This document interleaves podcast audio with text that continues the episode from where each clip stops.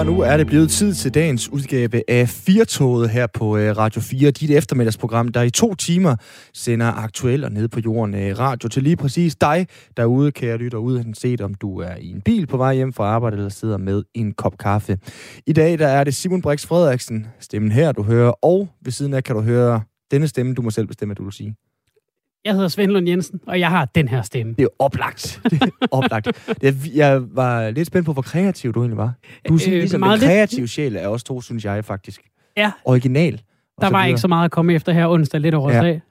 Det kan være, det bliver bedre i løbet af de næste to timer. Skal vi ikke satse på det? Jo, lad os da håbe det. Om ikke andet, så har vi trods alt nogle gæster, der kan gøre os klogere på en række forskellige ting, så vi ikke behøver at være øh, super kreative og klippe klistre i øh, et radiofonisk eftermiddagsprogram. Mm.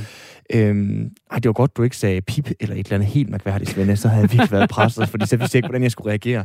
Øh, har, du, har du siddet i sådan nogle øh, sammenhæng, nu er det selvfølgelig længe siden, vi har været til selskaber, men hvor du har tænkt, det der, det ved jeg simpelthen ikke, hvad jeg skal svare på. Jeg har ingen anelse om, hvordan jeg skal respondere på det der. Ja, altså den manøvre, du lidt lavede på mig, det, det minder jo lidt om øh, det der med, når man øh, begynder på en uddannelse første gang, og så, og så starter den ligesom, nu skal I sige jeres navn, og så sige en ting om jer selv, der siger noget om jer. Ja. Og jeg kunne mærke øh, stressen boble øh, allerede, øh, når, når de gik i gang over i den anden ende af hesteskoen, mm. inden den kom over til mig. Jeg øh, hader sådan noget. Jamen, det er rigtigt. Hvad sagde du? Det kan jeg ikke huske. Nej, okay det var så nok heller ikke værd at huske på det, du Nej. fik sagt. Og så Nej, men det er fordi, man skal jo prøve, på en eller anden måde skal det ikke være øh, øh, helt ligegyldigt, men det skal heller ikke være for meningsfyldt. Ej, man, vil heller ikke, man vil heller ikke give for meget i den situation. Nej, man vil, man vil gerne både være den øh, dybsindige, men ja. også morsom, ikke også? Mm. Så man lige får øh, penslet ud. Mig kan du ikke løbe om hjørner med. Jeg er ret skarp, men jeg er også rimelig grineren. Ja, præcis. Jeg har nogle gange en teori om, at det er det primære uddannelse for gymnasielærer. Det er det der med, at man skal have nogle sjove navneleje. Øh, ja. Fordi sådan husker jeg i hvert fald den første tid på gymnasiet, ja. at man lige skulle finde nogle fede måder at lære hinanden at kende på. Ja. Jeg var der ikke så meget i starten. Til gengæld kan jeg huske en skifag. Ej, nu bliver det meget anekdotisk det her, men nu er vi i gang med at snakke mm. om det, mhm. Svende. Jeg kan huske en skifag. Øh, det var ikke altid, at vi havde øh, halvpension på skifag, snarere tværtimod. Men det havde vi et år i Østrig. Og der var der faste pladser min far, min søster og jeg selv var afsted, og der røg vi ved siden af, jamen det er jo frygten, når der er faste pladser. Nogen vi ikke havde ret meget lyst til at tale med. Vi ja. kendte dem ikke, og de viser også at være lidt øh, specielle, synes vi. Ja. De har ganske givet, synes vi jo nogle kæmpe idioter. Ja, ja. Fred være med det. Men, men der var der en, en moden herre, jeg vil skæde på, skæde på, han er omkring de 50 øh, på daværende tidspunkt, og han ville gerne øh, konversere, tale, og det øh, gjorde han så om mere eller mindre interessante emner. Okay. Øhm, blandt andet øh, spurgte jeg af høflighed, hvordan de så skulle rejse hjem. Vi skulle selv køre i vores egen bil. Hvordan skulle de så rejse hjem? Hvor han svarede, vi skal med futtog.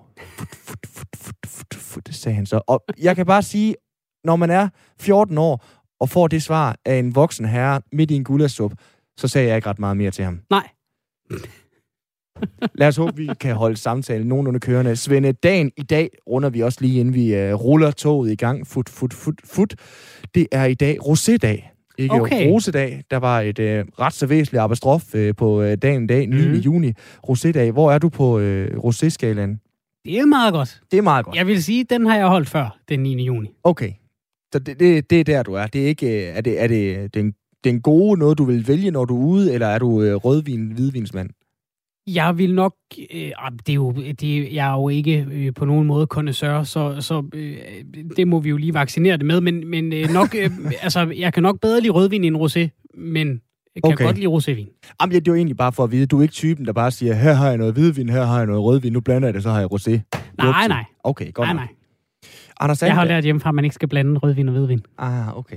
Du er godt og bedre opdraget, end jeg er. Så er der også øh, andag.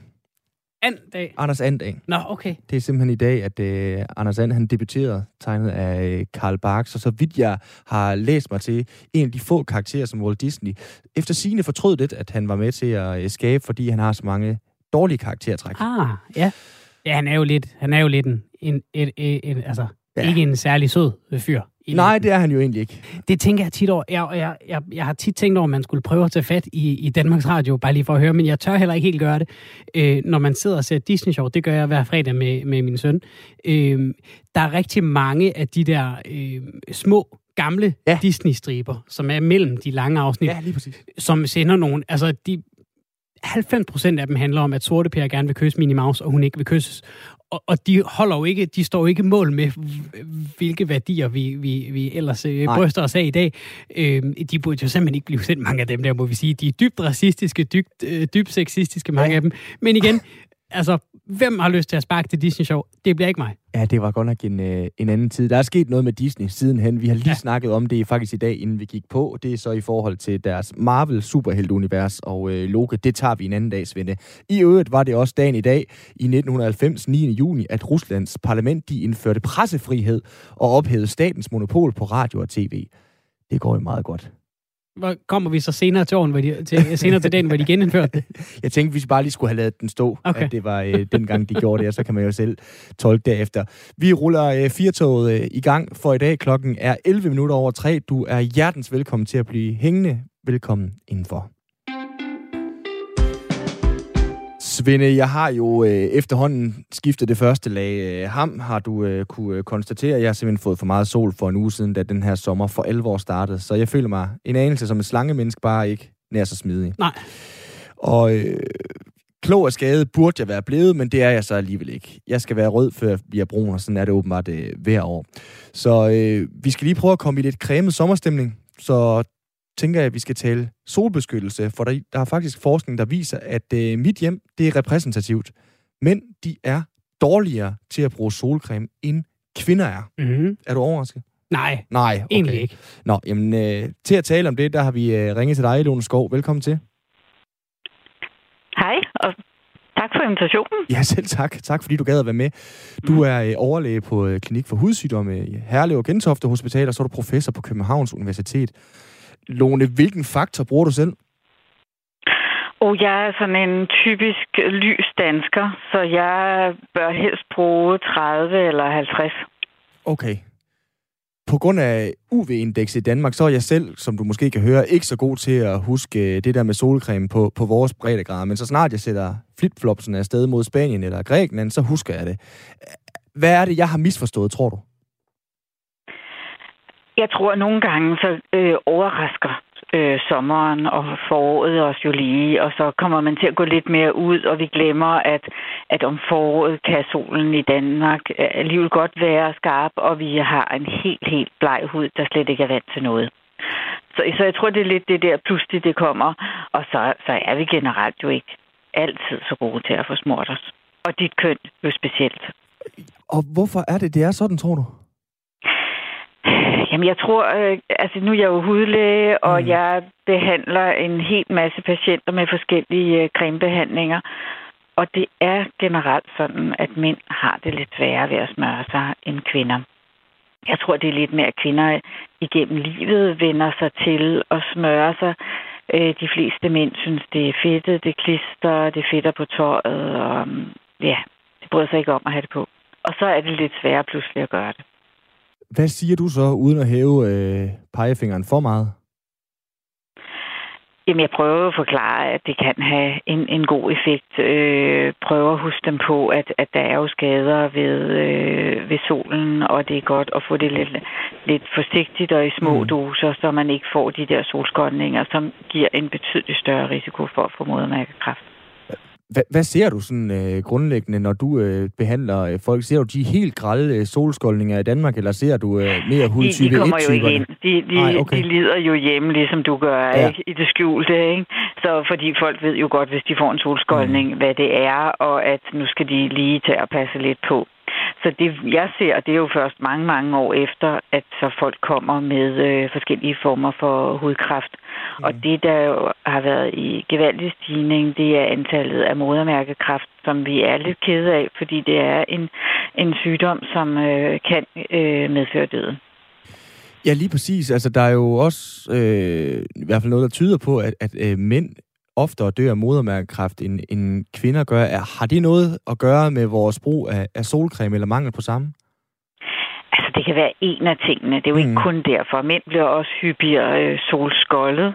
Mm. Øh, og det er ikke, fordi de dyrker mere sol end kvinderne, fordi det er faktisk kvinderne, der går mere ud og, og dyrker solen og solbader. Øh, men, men det er nok sådan lidt mere pludseligt, ikke? at du øh, møder lige nogle venner og tager på stranden, og så skal I lige spille øh, volleyball, og så tager du lige trøjen af, og så bliver du knaldrød på ryggen. Ikke? Mm. Eller du går ud i haven og skal slå græsset, og smid, det bliver for varmt, og så smider du lige øh, trøjen. Og så får man pludselig en forbrænding på ryggen, fordi man har været øh, vildt optaget af det, man gjorde, og ikke bemærket, at man faktisk fik for meget sol, og man jo egentlig havde glemt at tage solcreme på. Lone, er der noget genetik eller øh, biologi i det her, der gør, at øh, mænds hud på en eller anden måde er anderledes beskyttet fra naturens side, end for eksempel kvinders er? Ikke, jeg kender til. Nej. Fordi vi talte lidt om det øh, i dag. Øh, vores kære kollega Frederik Hansen øh, sagde i, i øh, morges og tog det, må jeg sige, ledige standpunkt, at han slet ikke bruger solcreme, hverken her eller øh, der. Skal han i gang Altså, det kommer jo an på, hvordan han opfører sig. Fordi mm. der er jo masser af mennesker, der ikke øh, udsætter sig for så meget øh, sol, så de har behov for at bruge solcreme. Og, og i solrådene er solcreme en af tingene, mm. men det er jo betydeligt mere søge skygge, søge specielt skygge midt på dagen, øh, brug lidt tøj. Altså det er jo det der med, at man smider trøjen, fordi hvis man beholder trøjen på, så bliver man jo heller ikke solskoldet på ryggen. Mm. Så skulle det i hvert fald være sådan en net under trøje.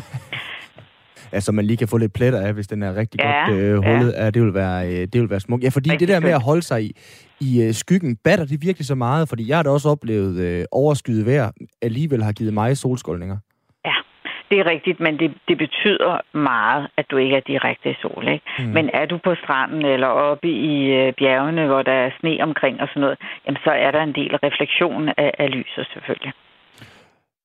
Frederik fortalte også, at øh, han havde læst sig til, at kroppen jo gradvist øh, vender sig til at blive afhængig af forskellige cremer og produkter. Så det er blandt andet derfor, han gerne vil, vil undgå øh, solcreme, så han ikke på den måde gradvist vender kroppen til, at det er nødvendigt. Har han en pointe i det? Nej. Nej, det glæder jeg mig til at kunne sige til ham. Hvorfor har han ikke det? Jamen, altså det, det er der ikke nogen studier, der viser, okay. at man ved at smøre sig og vender kroppen til det, og så lader man være med selv at producere, så man skal... Øh, man kan sige, at hvis han, nu når vi snakker om sol og ikke bare creme, så øh, hvis, vi bliver jo tit solskoldet i foråret. Og det er, fordi solen står lidt skarpere, og så samtidig, at du kommer med en helt hvid øh, hud. Så, så det, at du måske er lidt ude i løbet af sommeren, så vender du øh, huden til at få noget sol. Altså hvis du selv laver noget pigment, altså farve i huden, mm. så beskytter du dig øh, er, er du lidt beskyttet mod solen, ikke?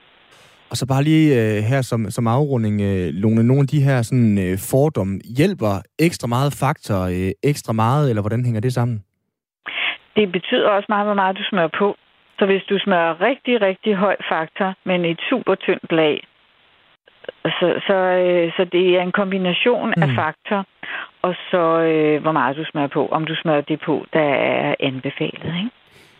Lone, nu har vi snakket om det her med, at øh, mænd typisk set er lidt dårligere til det. Ved vi noget om, hvad der skal til, for at de bliver bedre? Altså hjælper det det der med bare at komme i et forhold, simpelthen, at der lige er nogen, der øh, prikker og siger, hey, skal du ikke lige have lidt solcreme? Er det, øh, for mig var det, da jeg fik børn, fordi de skal jo have solcreme på alligevel, og så er det lidt ligesom det med cykelhjelmen, så virker det dobbelt moralsk, hvis man ikke lige selv øh, tager en tur også. Ja, men jeg tror, det, det er lidt øh, to ting, der er helt rigtige. At det, måske er det mænd glemmer lidt at få solcreme på, og du bliver så husket på det af dine børn, ikke? Mm. eller at du skal smøre dine børn. Men den anden ting er, at det er faktisk vist, at mænd, der er gift, lever længere. Mm. Og, det, og de får opdaget deres modermærkekræft tidligere, og det der er problemet med mændene, det er, at de, deres modermærkekræft er tykkere, når de kommer til øh, undersøgelse, og derfor sværere behandle med større risiko for død. Og to af de... Så hvis de har en, en, en derhjemme, der går og kigger på ryggen og siger, den der plejer du ikke at have, den skal du gå til lægen med. Mm. Mm. Jamen, det er godt, jeg har nogen, der også løfter pegefingeren over for mig. Lone, lige to ting ja. her til sidst. Igen øh, lidt øh, fordomsagtigt, som du så kan bede eller afkræfte. Dels så læste jeg øh, i den her artikel, at øh, det, der nærmest beskytter allermest, det er en form for hat. Hvorfor det? Jamen, det er lidt ligesom tøj. Altså, hvis okay. du har en hat... Du får meget sol jo lige ned øh, i toppen, ikke? Og hvis du så har en hat på, øh, så vil den dække jo helt der, hvor du har den på, og måske er der lidt skygge, der også øh, hjælper på dig. Og hvad så med vand? Men altså, hvis du har bare korperbukser på, øh, på benene, så, det, så dækker det selvfølgelig okay. lige så meget på dine ben, ikke?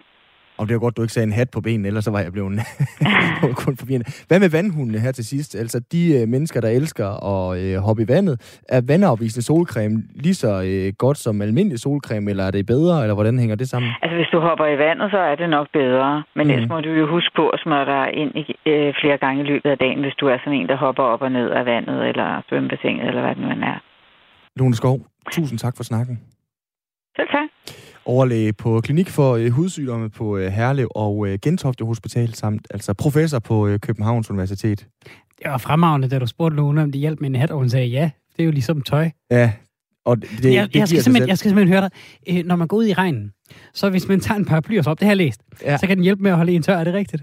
Ja, lidt ligesom øh, hvis du tager en regnjakke på lidt det samme. Jamen, jeg, jeg, jeg, jeg kunne godt mærke, at du ikke blev overrasket der, men det gjorde jeg jo, og det er jo, det er jo rart, at jeg bliver klogere. På den måde, så går jeg ud som vinderen af os to i dag. Også fordi du får lov, jeg ved, du elsker at købe tøj, nu får du lov til at gå ud og købe en hat. Jeg har heldigvis øh, Nå, det allerede investeret i. Og det, det er sjovt med sådan noget her, fordi jeg, man, nu kom jeg uforvarende jo til at se øh, noget kun øh, dum ud, da jeg, da jeg stillede det her spørgsmål, fordi det giver god nok mening, at, at det hjælper meget med en hat. Ja. Det, jeg egentlig havde læst mig til, det var, at det hjælper faktisk også mere end øh, en solcreme at smide mm. en hat på hovedet. Øh, af en eller anden mærkværdig årsag, så min øh, kæreste, hun kan blive øh, skoldet på ørerne. Har du nogensinde hørt om det? At man kan det, eller ikke ja, kan det? kan det. Og ja, det har jeg også prøvet. Jeg har aldrig prøvet det. Nej.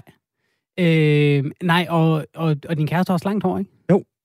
Det er jo, det er jo meget øh, spændende. Hun kan selvfølgelig sætte det op i en hestehale. Nu bliver det meget specifikt. Øh, men nej, det, det, her, det tror jeg da også, jeg har prøvet før. Altså, okay. det er også noget med børnene. De husker ørerne. Ja, fordi altså, jeg bliver bare totalt rød i øh, nakken og ja. på skuldrene øh, som regel. Måske en lille smule på, på næsen der. Men det er det der med, hvor meget genetik og øh, forskellighed ja. der er i det der. Jeg synes det... Jeg, det ved ikke, om jeg, jeg ved ikke, om jeg synes, det er spændende i ordets egentlige forstand, men jeg synes, øh, det på en måde er øh, interessant. Grunden til, at vi har snakket om det her, det er, fordi der har været en undersøgelse for kraftens bekæmpelse, der har kigget på danskernes solvaner for et år siden, sommeren 2020. Her fortalte 40 procent af de adspurgte kvinder, at de ofte eller altid bruger solcreme, mens det kun gælder for 22 procent af mændene. Kom så. Om 25 år er der en 14-årig øh, dreng, der kommer hjem fra øh, charterferie og siger, jeg sad ved siden af en gut, og så læner han sig over i buffeten dernede, sådan dansk, så siger han, ved du hvad, jeg har lige blevet solbrændt på ørerne. fut, fut, fut, fut. Vi skal videre til noget andet, det er vi simpelthen nødt til, uh, Svende. Kunne du se dig selv bo i en bil? Øh, ja, i en kortere periode. I en kortere... Hvor kort? Øh, måske sådan et par uger eller måneder. Okay. Kunne være, altså, kunne være meget sjovt, ikke? Men jeg roder så meget, at det vil hurtigt blive uoverskueligt i din bil, tænker jeg. Tror du det? Ja. Tænker du ikke også, at du vil rode mindre, fordi der er mindre plads? Øh, det, har ikke, på? det har ikke vist sig at være tilfældet i alle de små lejligheder, jeg har boet i. Nå, jamen, vi skal have fat i eksperten nu, fordi vores næste gæst har øh, faktisk valgt at leve en nomadisk tilværelse. Hun bor nemlig i sin bil. Hvorfor øh, hun har valgt den her øh, noget alternativ bolig, må vi være ærlige at sige, det skal vi nu spørge hende om. Ajo Hansen, velkommen til. Tusind tak. Du er øh, forfatter og, øh, og influencer. I en artikel i øh, TV MidtVest, der siger du, mit hjem er, hvor jeg parkerer. Hvor øh, bor du mm. i dag? Øh, lige i dag, der holder jeg nede ved den hvide russiske grænse. Jeg holder inde i Polen, men øh, 500 meter fra grænsen. Okay, du kommer... Så der bor jeg i dag. du kommer vidt omkring, så? Ja, det gør jeg. Ja. Hvor vidt kommer du omkring? Øhm, altså, jeg ved ikke, jeg er næsten lige startet på sådan en fire måneders tur. Okay. jeg tænker, jeg kommer ret vidt omkring. Øh, jeg skal til Ukraine bagefter, og så skal jeg ja, til Rumænien og sådan lidt forskellige steder, før jeg lander i Danmark igen. Og prøv at hjælpe os med at, at danne billederne ind i hovedet. Hvad er det for en bil, du altså kører og bor i? Øh, lige nu så kører jeg i en øh, Carrado, øh, som er sådan en, en vanemodel, der er bygget op på sådan en Fiat-bil. Øh, og øh, der er ja, der er en seng nede i den ene ende, og så er der toilet og bad og køkken og en fin lille sidegruppe, hvor jeg har min computer stående og sådan noget. Øh, så jeg har ligesom alt det, man måske ville have i en lejlighed, bare i miniformat. Og hvor rodet er der? Der er ikke særlig rodet. Okay, jeg blev lige nysgerrig nu. Fordi... Jeg, har, øh, jeg har neddroslet ret meget på mine ting, øh, fordi jeg selvfølgelig har mindre plads. Mm. Og når man bor i sådan en bil her, så er der også noget med, med vægten, øh, man skal være opmærksom på. Så det kommer helt af sig selv. Ah. Så der er ikke for meget bagvægt heller, ikke? Som når nogen de har været ved grænsen og høstet alt for mange mm. dåsekode? Nej, det gør jeg mig ikke så meget Nej, okay. Fair nok. Hvorfor har du valgt at bo i din bil, Ajo? Jamen, det har jeg af flere grunde. Den sådan alt overskyggende grund er, at jeg er trængt til at bevæge mig mere rundt. Jeg har en lungesygdom, og det, det har i rigtig mange år begrænset mig rigtig meget i sådan det, jeg kunne. Jeg kan ikke gå så langt. Og, ja, sådan nogle ting. Og så øh, tænkte jeg, at det må jeg kombinere.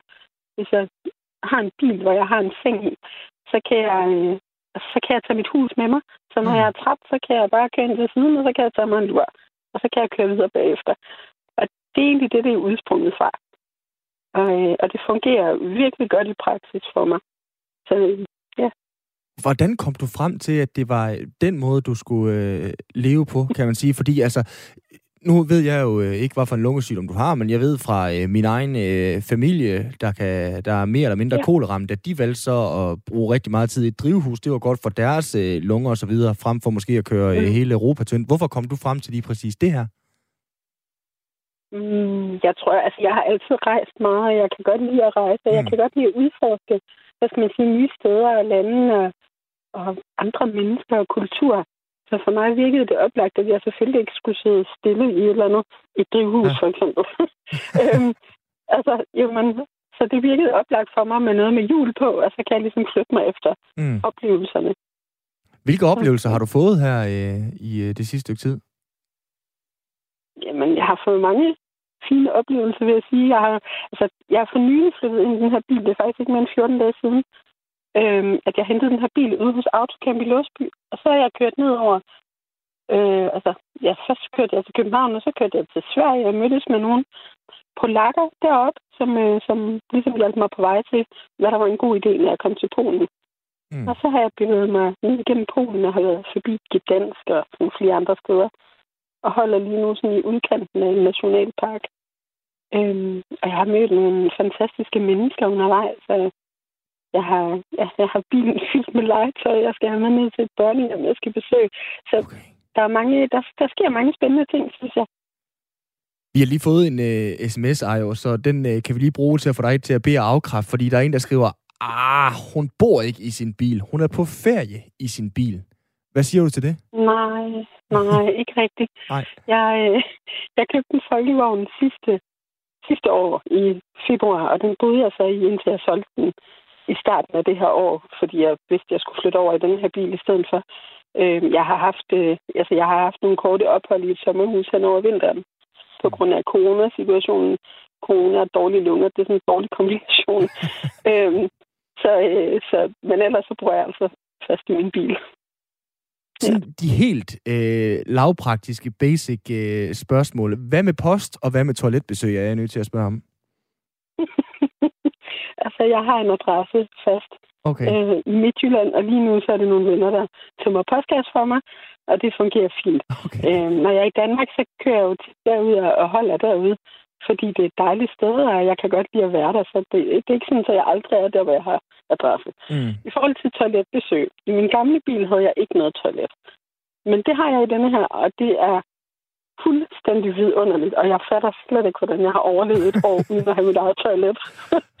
men, øh, men, men det her toilet, det skal tømmes sådan en gang hver, det er ikke, fjerde, femte dag.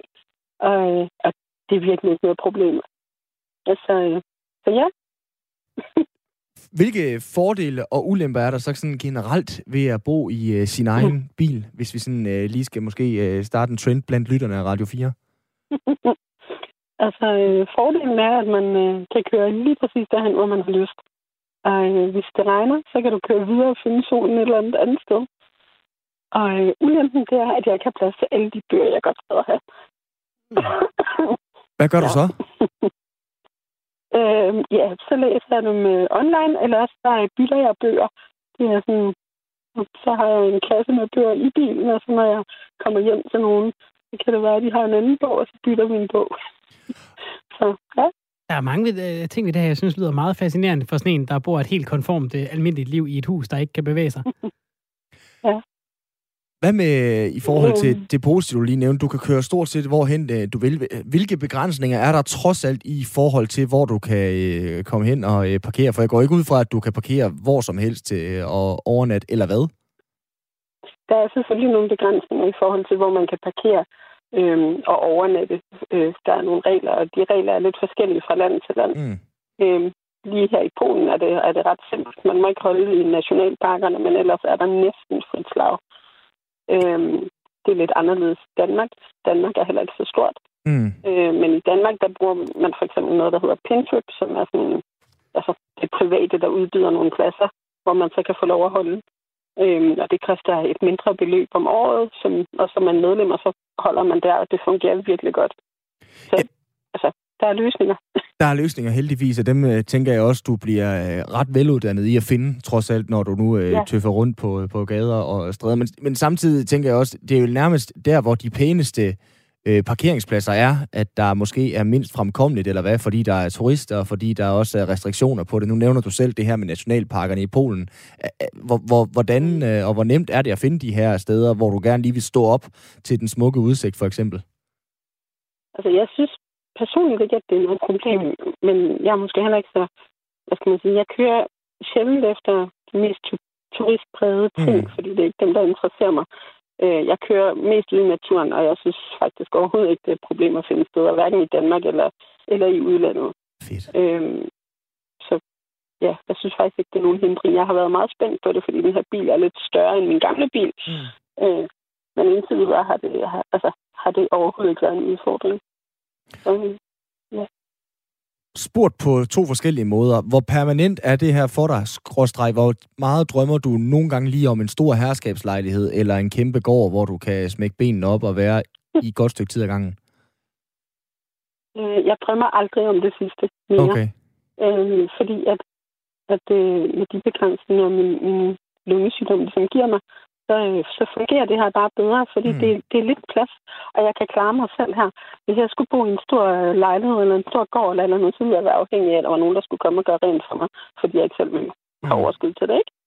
Og, øh, og på den måde, så er det her meget mere frihed for mig end, end noget som helst andet. Så, så ja, det, jeg, jeg kan slet ikke, altså, jeg kan ikke forestille mig at skulle ind og i noget andet lige nu. Øhm, der kommer sikkert på et tidspunkt, hvor, hvor jeg synes, at det virker mm. som en god løsning at flytte i et lille hus eller andet sted i stedet for. Og så tager det til den tid, men det er ikke noget, der sådan lige ligger rundt om hjørnet, synes jeg ikke. Nej, så ligger der så meget andet rundt om hjørnet, går jeg ud fra, når man øh, kører Europa tynd. Tusind tak, fordi du var med her. Mm, velbekomme. Tak fordi jeg måtte. Ja, selv tak. God tur, må vi hellere få sagt. Hej skal du have. Ajo Hansen talte vi altså med her, forfatter og influencer, altså bosat i en bil, simpelthen, øh, Svende. Det er meget jeg fascinerende. Ved, ja, det er det. Men jeg, ved, jeg ved, om det er en trend, der øh, kan starte nu her, fordi... Det er jo nok en lille trend, må vi sige, ikke? Altså, men, men, det, men det er da klart, det, det, det, lyder, det lyder rart med den ekstra frihed, det giver, mm. ikke? Så er der jo så noget, øh, nogle steder, hvor man nok må gå lidt på kompromis også. Men gør du ikke også det derhjemme? Jo, jo. Det er jo det. Det er sjovt. Ja, jeg synes, det er vildt fascinerende. Og prøve det en periode. Ja, det, igen det der, men man skal nok også lige give det en periode, fordi det, ja. det nytter ikke noget at gøre det i en uge, så er det, som uh, vores kære lytter får skrevet, ja. ah, så er det nok lidt mere Og så har det været forbi ferie. ferie. Ja, nemlig. Der er mange af sådan nogle coaches her til land, Simon. Det er noget af det, man ofte møder også, især hvis man er i en form for virksomhed, så kommer der lige en eller anden form for coach forbi, der kan optimere din performance ja, eller et eller andet. Har du nogensinde hørt om en humørcoach? Nej, det har jeg aldrig hørt om. I en uh, artikel, der uh, er i Jyllandsposten, der kan du læse et portræt af netop en humørcoach. Og hende har vi med på en uh, telefon lige nu, uh, for at høre, hvad uh, det egentlig er. Camilla Stilling, velkommen til. Jo, tak. Hvad er en humørcoach?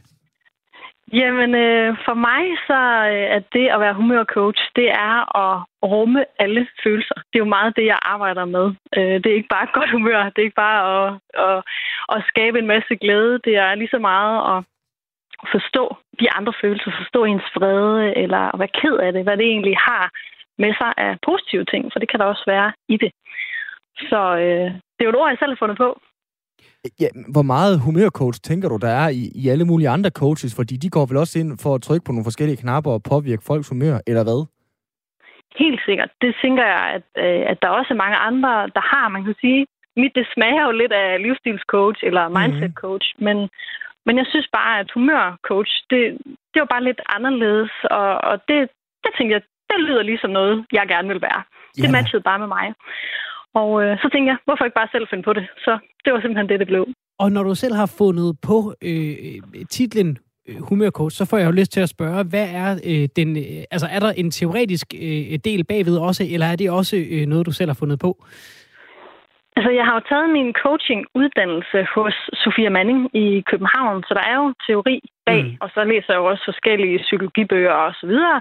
Men det er jo en blanding af det, og så også mine egne erfaringer, som jeg også øh, trækker på og, og bruger, og også hvad mine klienter oplever, og, og hvordan så det, altså sådan, så det der med at udvikle på det løbende også, så det, jeg ikke bare hænger fast i en teori eller en bog, men også, også sådan kigger på, hvad sker der egentlig i vores samfund, og hvad sker der egentlig for mine klienter, og ja, sådan ny viden.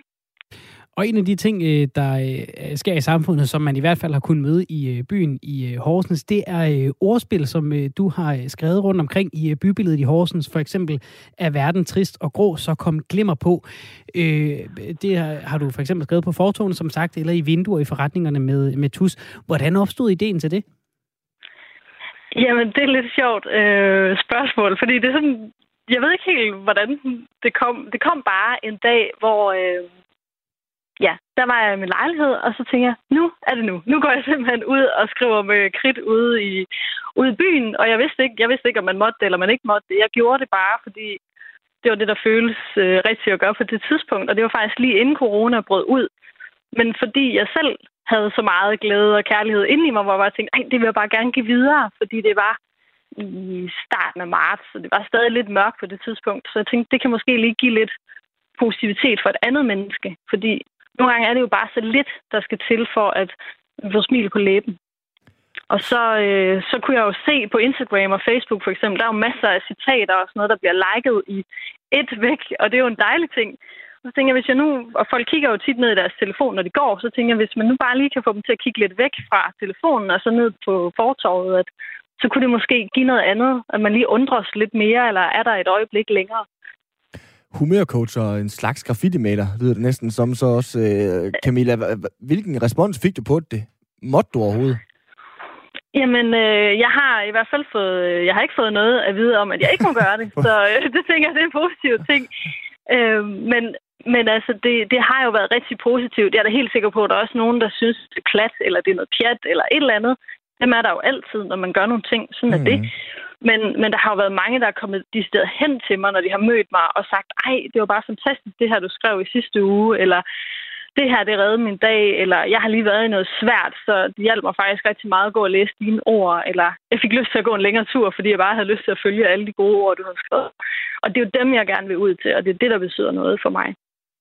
Vidste folk i Horsens, at det var dig, der, der pyntede bybilledet på den her måde? Var der en lille underskrift, eller, eller hvordan fandt folk ud af, at det var Camilla Stilling, humørcoach, der gjorde det? Øh, jamen, altså, der var ikke nogen, der vidste det til at starte med, fordi mm. altså, jeg skriver ikke mit navn, øh, at det er mig, der har gjort det. så, øh, så det var egentlig inde i en Facebook-gruppe, der var en, der havde, der havde delt nogle billeder, og så blev jeg sådan tagget i det af mine venner, så de vidste godt, det var mig. Og så, øh, så kunne jeg jo så, så kunne man jo så regne ud, at det var mig. Så, så det var egentlig på den måde, det blev opdaget, hvis man kan sige det sådan. Mm. Så ja. Der er jo efterhånden, må vi jo også være ærlige at sige, Camilla, gået inflation i uh, coaches i det her land. Vi var også lidt inde på det i starten. Hvorfor er der brug for en uh, humørcoach, hvis du lige selv skal retfærdiggøre din egen stilling? Jamen, det synes jeg jo, især nu her med corona, kan man sige, ikke? At, at der er jo, det jeg arbejder rigtig meget med, det er jo vores hverdag. Altså, fordi hverdagen er det, der bliver vores liv. Så det her med at finde ud af, hvad er det egentlig for en hverdag, vi ønsker at have? Fordi nogle gange kan det jo føles som om, at upti, og så var der bare en hverdag af en eller anden art, hvor måske ikke har fået mærket så meget efter, om det egentlig er det, vi gerne vil. Øhm, og så er det jo, at vi lige pludselig kan for eksempel få stress, eller blive depressive, eller hvis det sådan kommer langt ud. Ikke? Men, men det kan jo stadig ske. Og så tænker jeg jo netop med corona, at det har været der meget, og, og det har jo gjort meget forskelligt for os. Så det her med egentlig lige at finde ud af sig selv, og sådan, hvad er det for en hverdag, jeg gerne vil have? Hvad betyder mit humør egentlig i forskellige situationer? Det kan jo også være, at man har været meget hjemme, og pludselig bliver måske lidt mere irriteret over at være hjemme, eller frustreret derhjemme, fordi man har været så tæt sammen. Øh, det kan også være, at man bliver gladere af det. Så, så det her med at, at få tjekket ind med sig selv, det, det er jo bare super vigtigt. Og selvfølgelig er der jo mange coaches, øh, eller det er jo selvfølgelig en selvfølge, at der er det, men det er der. Og, og det er jo, jeg kan jo ikke øh, sige, at selvfølgelig skal der bare være masser af coaches eller psykologer eller psykoterapeuter, men, men så længe, at der er mennesker, der ikke har det godt, eller mennesker, som føler, at de har brug for hjælp til at få styr på deres øh, følelser, eller få styr på for eksempel det, jeg arbejder med hverdagen rigtig meget, jamen, så er der jo mulighed for, at der er mange coaches eller mange psykologer. Og man kan jo også se, så rent statistisk, at, øh, at folkesundheden i forhold til mentale, at, at der har vi jo, og vi har jo ikke tallene sådan 100% fra corona, vi ved jo ikke 100% hvad det har gjort ved folk, men at det er noget, som, som jo ikke har været sådan super positivt for, for alle, og, og også at der har været meget ensomhed, og det her med at være, altså ikke at kunne være social, og sådan at det jo er klart, at det påvirker en. Øhm, så, så det her med igen at finde ud af, hvordan bliver jeg egentlig glad, eller hvad er det egentlig, der gør mig glad, eller Ja, hvis det giver mening. Ja, ja. Det, det håber jeg lidt, det gør. Camilla, prøv lige at forklare os, øh, for nu har vi jo talt om, om, om det her med at gå ud og, og skrive nogle øh, positive eller opløftende eller perspektiverende budskaber på, øh, på øh, vinduer i byen eller på, øh, på fortoget med kridt. Øh, men, men uanset hvor, hvor godt humør man har, så er det jo nok ikke en, en øh, gangbar forretningsmodel. Øh, hvem, hvem hyrer en humørcoach? Altså, hvem er din, din kunder? Er det virksomheder? Er det privatpersoner? Hvem har brug for sådan en som dig? Det er private mennesker, især jeg henvender mig til, som det er i hvert fald det, jeg har valgt at gøre. Og, øh, og, og det er jo nogen, som, som står lidt et sted i livet, det kan, øh, hvor de er i tvivl måske om, jamen, hvad er det egentlig, jeg gerne vil, eller hvem er det, jeg er, eller, eller sådan, hvordan skal jeg egentlig håndtere mit liv? Altså sådan det her med, at det har jeg jo selv prøvet også for nogle år siden, hvor jeg selv var meget i tvivl om, at det her overhovedet det rigtige, eller skal jeg noget andet, eller og det kan være svært at finde ud af det med sig selv, og der kan det være rigtig rart at få en, der kan guide en og hjælpe en til at finde svarene inde i en selv. Det er jo ikke sådan, jeg sidder og siger, nu skal du gøre det her, eller det her, eller det her. Det er jo sådan noget, man selv finder ud af. Så, øh, så jeg er jo meget en guide. Camilla, tusind tak, fordi du var med her. Jamen, tusind tak, fordi jeg måtte være med. Selv tak. Camilla Stilling, altså humørcoach. Så fik vi også lige have, have så fik vi også lige sådan en med i uh, programmet, vi kan sætte flueben ud for Svende. Yep. Der, vi kommer vidt omkring jo. Det gør vi. Sige. Det, uh, hvad ville du tænke, hvis du, uh, når du gik herfra, lige faldt over et uh, citat på uh, vej hjem?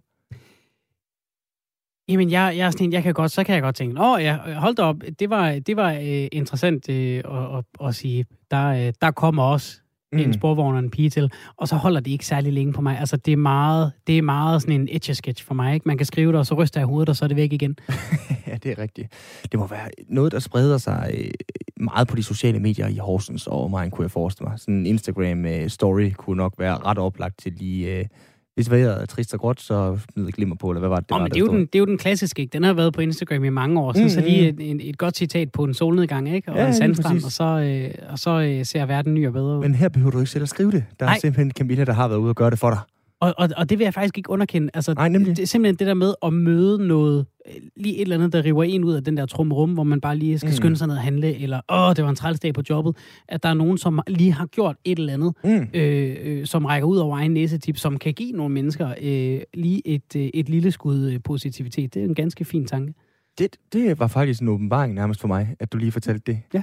Fordi jeg kan nogle gange godt have den modsatte effekt, når jeg læser folks Instagram-stories. Mm. Ingen nævnt, ingen glemt, men der er godt nok nogle af dem, der er irriterende, når de skriver øh, sukkersøde øh, citater og lægger et billede op af deres øh, babyer, for eksempel. Og så videre. Jamen, jeg, det, det jeg bliver også meget mere sur, når jeg sidder på sådan noget ja. som Instagram og Facebook. Og der tænker jeg tit, hvorfor gør jeg det? Burde jeg ikke bare ja. altså, lade være med at finde den negative energi, og så sige, nej, gud, der er simpelthen nogen, der er glade for deres baby. Det var da en skøn ting. Ja, og Godt for dem. Ja, Sådan har jeg det. Ja, altså, det, tillykke. Øh, og vi øh, iler så øh, videre. Madeleine, igen, igen. Spørgsmålet er, hvorfor vi bliver ved med at være fascineret af lige præcis den historie, fordi det er jo en, øh, en pige, et barn, som vi øh, mere eller mindre har været på fornavn med i, øh, ja, næsten 15 år efterhånden. Om kun øh, få måneder, så kan et af århundredes største forfind- forsvindingssager nemlig være løst. Sådan lyder det fra tysk politi, der de seneste fire år har efterforsket Madeleine McCanns forsvinden. Madeleine forsvandt fra sin øh, families lejlighed i den portugisiske ferieby Praia da Luz den 3. maj 2007, et par dage før hun fyldte fire år. Og øh, politiet afslørede sidste år deres mistanke mod en tysk mand, som skulle have boet tæt på det sted, hvor Madeleine McCann altså forsvandt.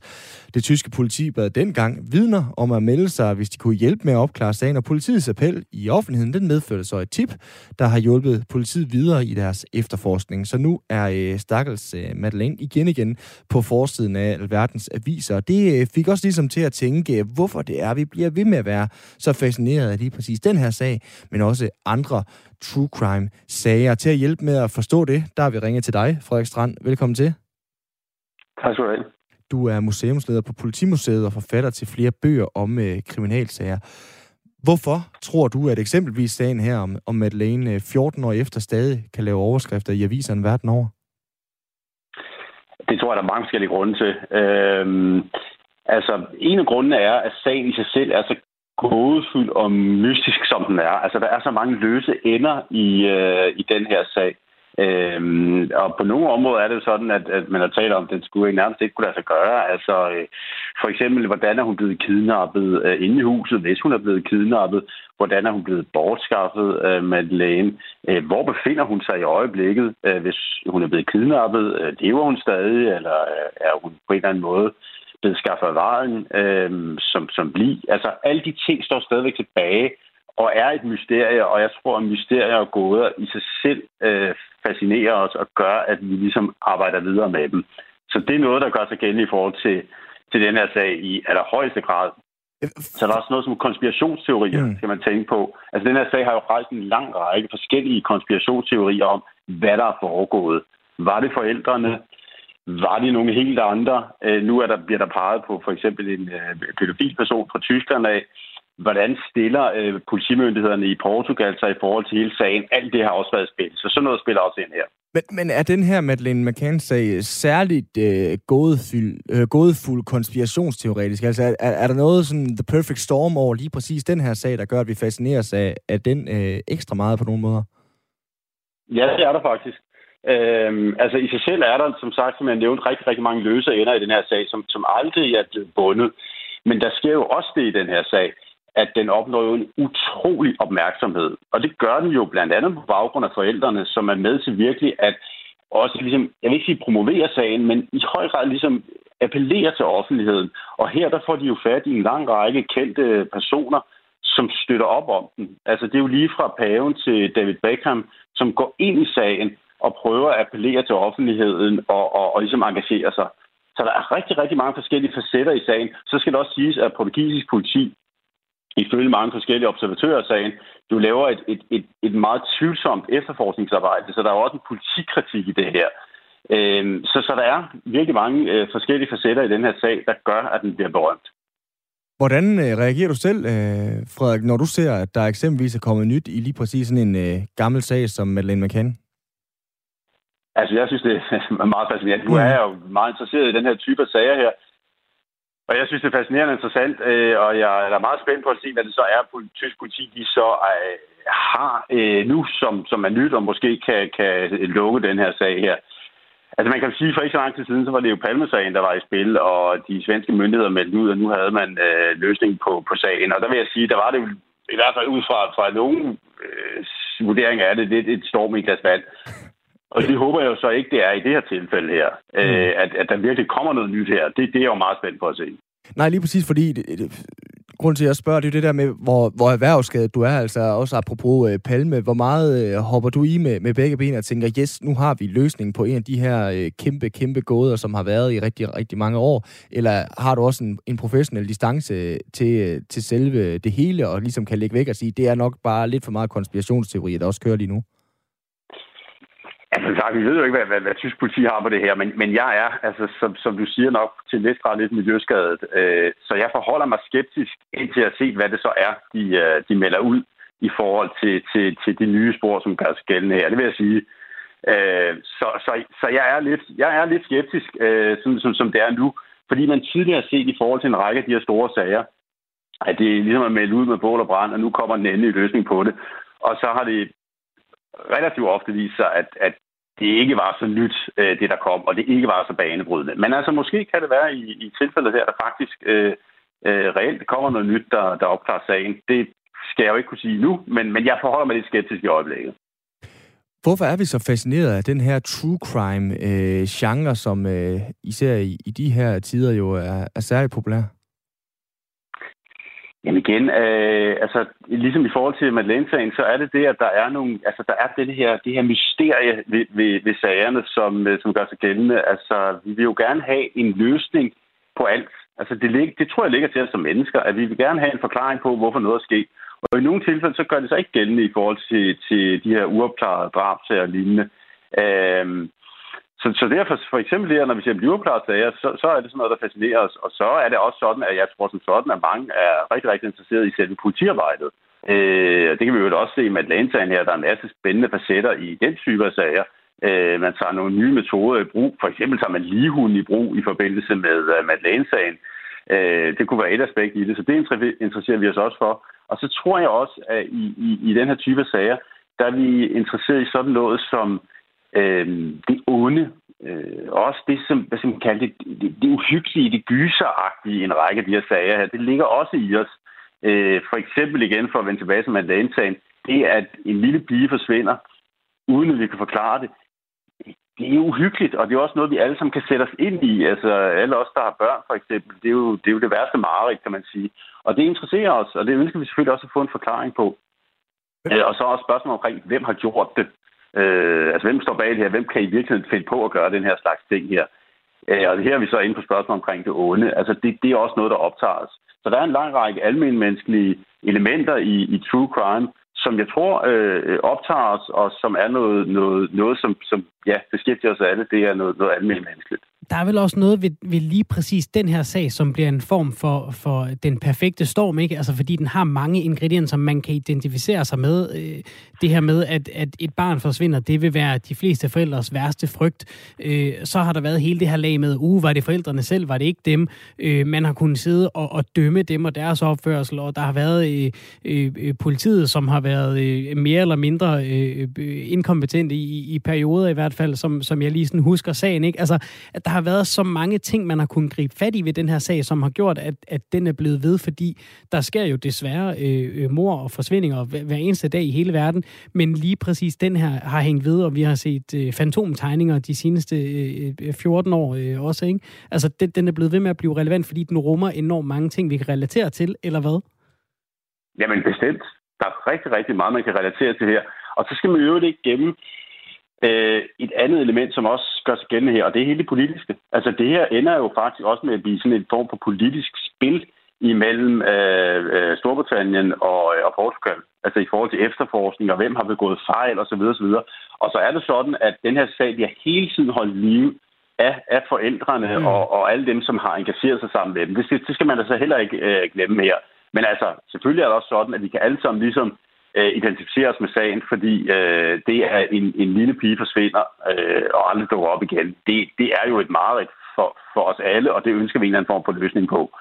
Øh, så der er meget i den her sag, der, der holder den i live. Frederik, du får jo øh, listet mange af de, øh, hvad skal man sige, sobre argumenter for true crime-genren op, øh, også på en eller anden måde. Der er jo også nogen, der øh, har det standpunkt, at, at den her fascination for true crime, den også kommer over i noget lidt sladderagtig, øh, usmagelig fascination. Hvor står du i forhold til det? Altså, jeg, jeg jeg, jeg står sådan, at jeg selvfølgelig mener, at, at, at hvis, hvis true crime bare er for øh, fascinationen underholdning, så, så synes jeg jo heller ikke, det er hensigtsmæssigt. Men jeg mener samtidig, at der kan være rigtig meget brugbart i true crime. Øh, altså, man kan lære meget om... Øh, samfundsforhold, det er også en del af det, der spiller ind i uh, true crime, når vi dykker tilbage i kriminalkodet. Vi kan lære meget om, om, om, om mennesker. Øh, hvem er det, der begår de her forbrydelser? Hvem er offrene? Og så kan vi lære meget om uh, politiets arbejde, og også det, at politiet er en helt afgørende instans i vores samfund. Øh, så jeg synes, der er mange forskellige uh, elementer i true crime, som absolut øh, er, er brugbare. Det er ikke kun underholdning. Så inflationen, populariteten ved true crime, den bekymrer dig som sådan ikke, eller hvad? Nej, det, det gør den faktisk egentlig ikke. Jeg mener, at i det mm. omfang, at true crime kan, kan bruges øh, fornuftigt, og vi kan lære noget af det, så er det fuldt ud acceptabelt at beskæftige sig med, øh, med true crime. Det, det, det vil jeg egentlig mene. Frederik, tusind tak, fordi du var øh, med her til øh, lige at øh, snakke en 14 år gammel sag nok en gang. Selv tak. Tak, fordi jeg måtte være med. Selv tak. Altså Frederik Strand, museumsleder på øh, Politimuseet og forfatter til flere bøger om øh, kriminal Svende, jeg tænker, vi lige tager sådan et øh, slags wrap-up nu her mm. frem mod øh, nyhederne. Der er 5.0 til klokken er øh, 16, og det er, fordi det er øh, dagen før dagen før dagen. Ja. Ikke? Det er onsdag, så det må være øh, fredag, at øh, EM-slutrunden i fodbold, den starter med et års forsinkelse. Danmark spiller lørdag, men på fredag er det uh, Tyrkiet og Italien, der uh, ligger ud i uh, Italien. Og uh, der er lidt forskellige ting, der er sket, uh, som jeg synes er mere eller mindre spøjse og sjove. Ja. Uh, der er blandt andet, uh, som du måske har set, coronaudbrud i to af EM-trupperne. Mm-hmm. Der er i uh, Sverige og i England, eller i Spanien, undskyld. Ja. Øh, Spanien, de har simpelthen mere eller mindre indkaldt en, øh, en helt U21-trup. Ja, de har simpelthen 17 spillere løbende øh, i deres egen separate coronaboble ja. øh, for at undgå øh, krydssmitte.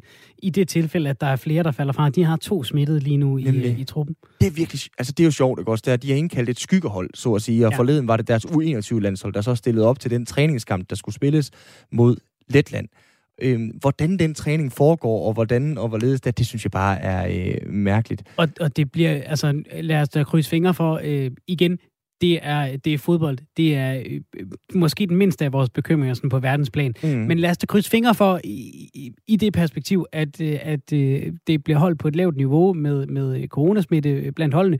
Fordi det må være, det må være øh, hårde professionelle forhold at gå og forberede sig under. Ikke? Øh, det er jo bestemt ikke optimale mm. forhold det her. Jeg kunne se svenskerne, da de havde deres første smittede, øh, så snakkede de om, at nu skulle de virkelig isolere og kun køre i deres egen bus frem og tilbage og det ene og det andet. Så fik de en smitte mere, og nu skal de virkelig prøve at holde sig fra at køre i den her bus. Øh, det bliver jo... Øh, ja, det bliver, det bliver øh, meget spændende at se, øh, hvor mange hold, der, der, der kommer igennem. Det bliver ligesom Tour de France i de gode gamle dage. Hvor mange kommer igennem uden at ja, miste en spiller øh, for det, der dukker op i test. Ikke? Og hvor den store spiller så i det her er en øh, pandemi, mm. som øh, dengang kunne være en øh, doping-storm, mm. som simpelthen rev helgen af felt ud, som i ja. 98.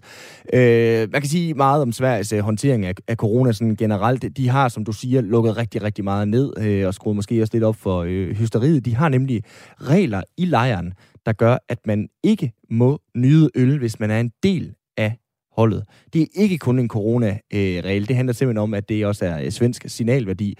Og derfor er der en øh, pressechef fra det svenske landshold, der simpelthen har fået en øh, bøde, fordi at han har nyt en øl, lagt det billede på Instagram, hvor han sad med tre spillere, som godt og vel, som godt nok ikke drak øl, Nej. men øh, det gjorde han, fik ja. en enkelt øl. Det har lige medfyldt en, en reprimande. Det er jo fantastisk, ja. at, at der er så meget sippethed og for sundet. Så er der øh, Hot Trends, vi talte om i går, The Mullet. Den har mm. vi ikke set endnu. Til gengæld er øh, Phil Foden, Manchester City-spilleren og et af Englands store håb, ja. blevet klippet. Nå. Øh, han har også fået sådan en lækker diamantøring i, og øh, han er gået fra at have øh, kort, øh, mørkt, karseklippet hår, til nu at have kort, lyst, vel nærmest skråt karseklippet hår. Altså, han ligner lidt Paul Gascoigne, er det øh, folk, de snakker om. Jeg håber virkelig ikke, han kopierer hans øh, karriere, især ikke efter... Øh, efter øh, slutrunderne, den gode gamle Gaza. Har du set øh, håret? Ja, det har jeg lige set nu. Kan det, det simpelthen...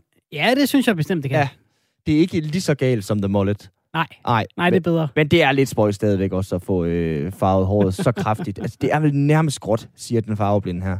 Ja, jeg synes, det kan noget. Ja. Så øh, er der øh, to øh, EM-sange, der lige er blevet smidt ind i puljen, fordi at Alphabets sang den er så dårlig. Ej, jeg ved ikke, om det er derfor. men det, det, det er i hvert fald sådan, at øh, gulddrengen han er genopstået, fordi Danmark de finder selvfølgelig EM-guld, ja. tror vi. Men øh, han har lavet en, øh, en sang, og... Øh, den er godt nok også virkelig dårlig. Den har jeg så ikke hørt endnu. Til gengæld... Det øh, kan du godt spare dig. Nej, jeg havde egentlig overvejet, at vi skulle høre den øh, EM-sang, som to tidligere B93-spillere har lavet. Ja. Dengang B93 de spillede Superligaens Svende tilbage i 99, der tror jeg stadigvæk, det er det dårligste hold i Superligaens historie. Måske lidt sammen med HFK Sønderjylland, for, mm. øh, forgængeren til, til Sønderjyske. Men øh, øh, Danny Jung, fedt navn, øh, ja. jo til en, øh, til en sanger. Og øh, Dan Lybbers, de har simpelthen lavet kan jeg godt huske. en, øh, en, øh, en EM-sang.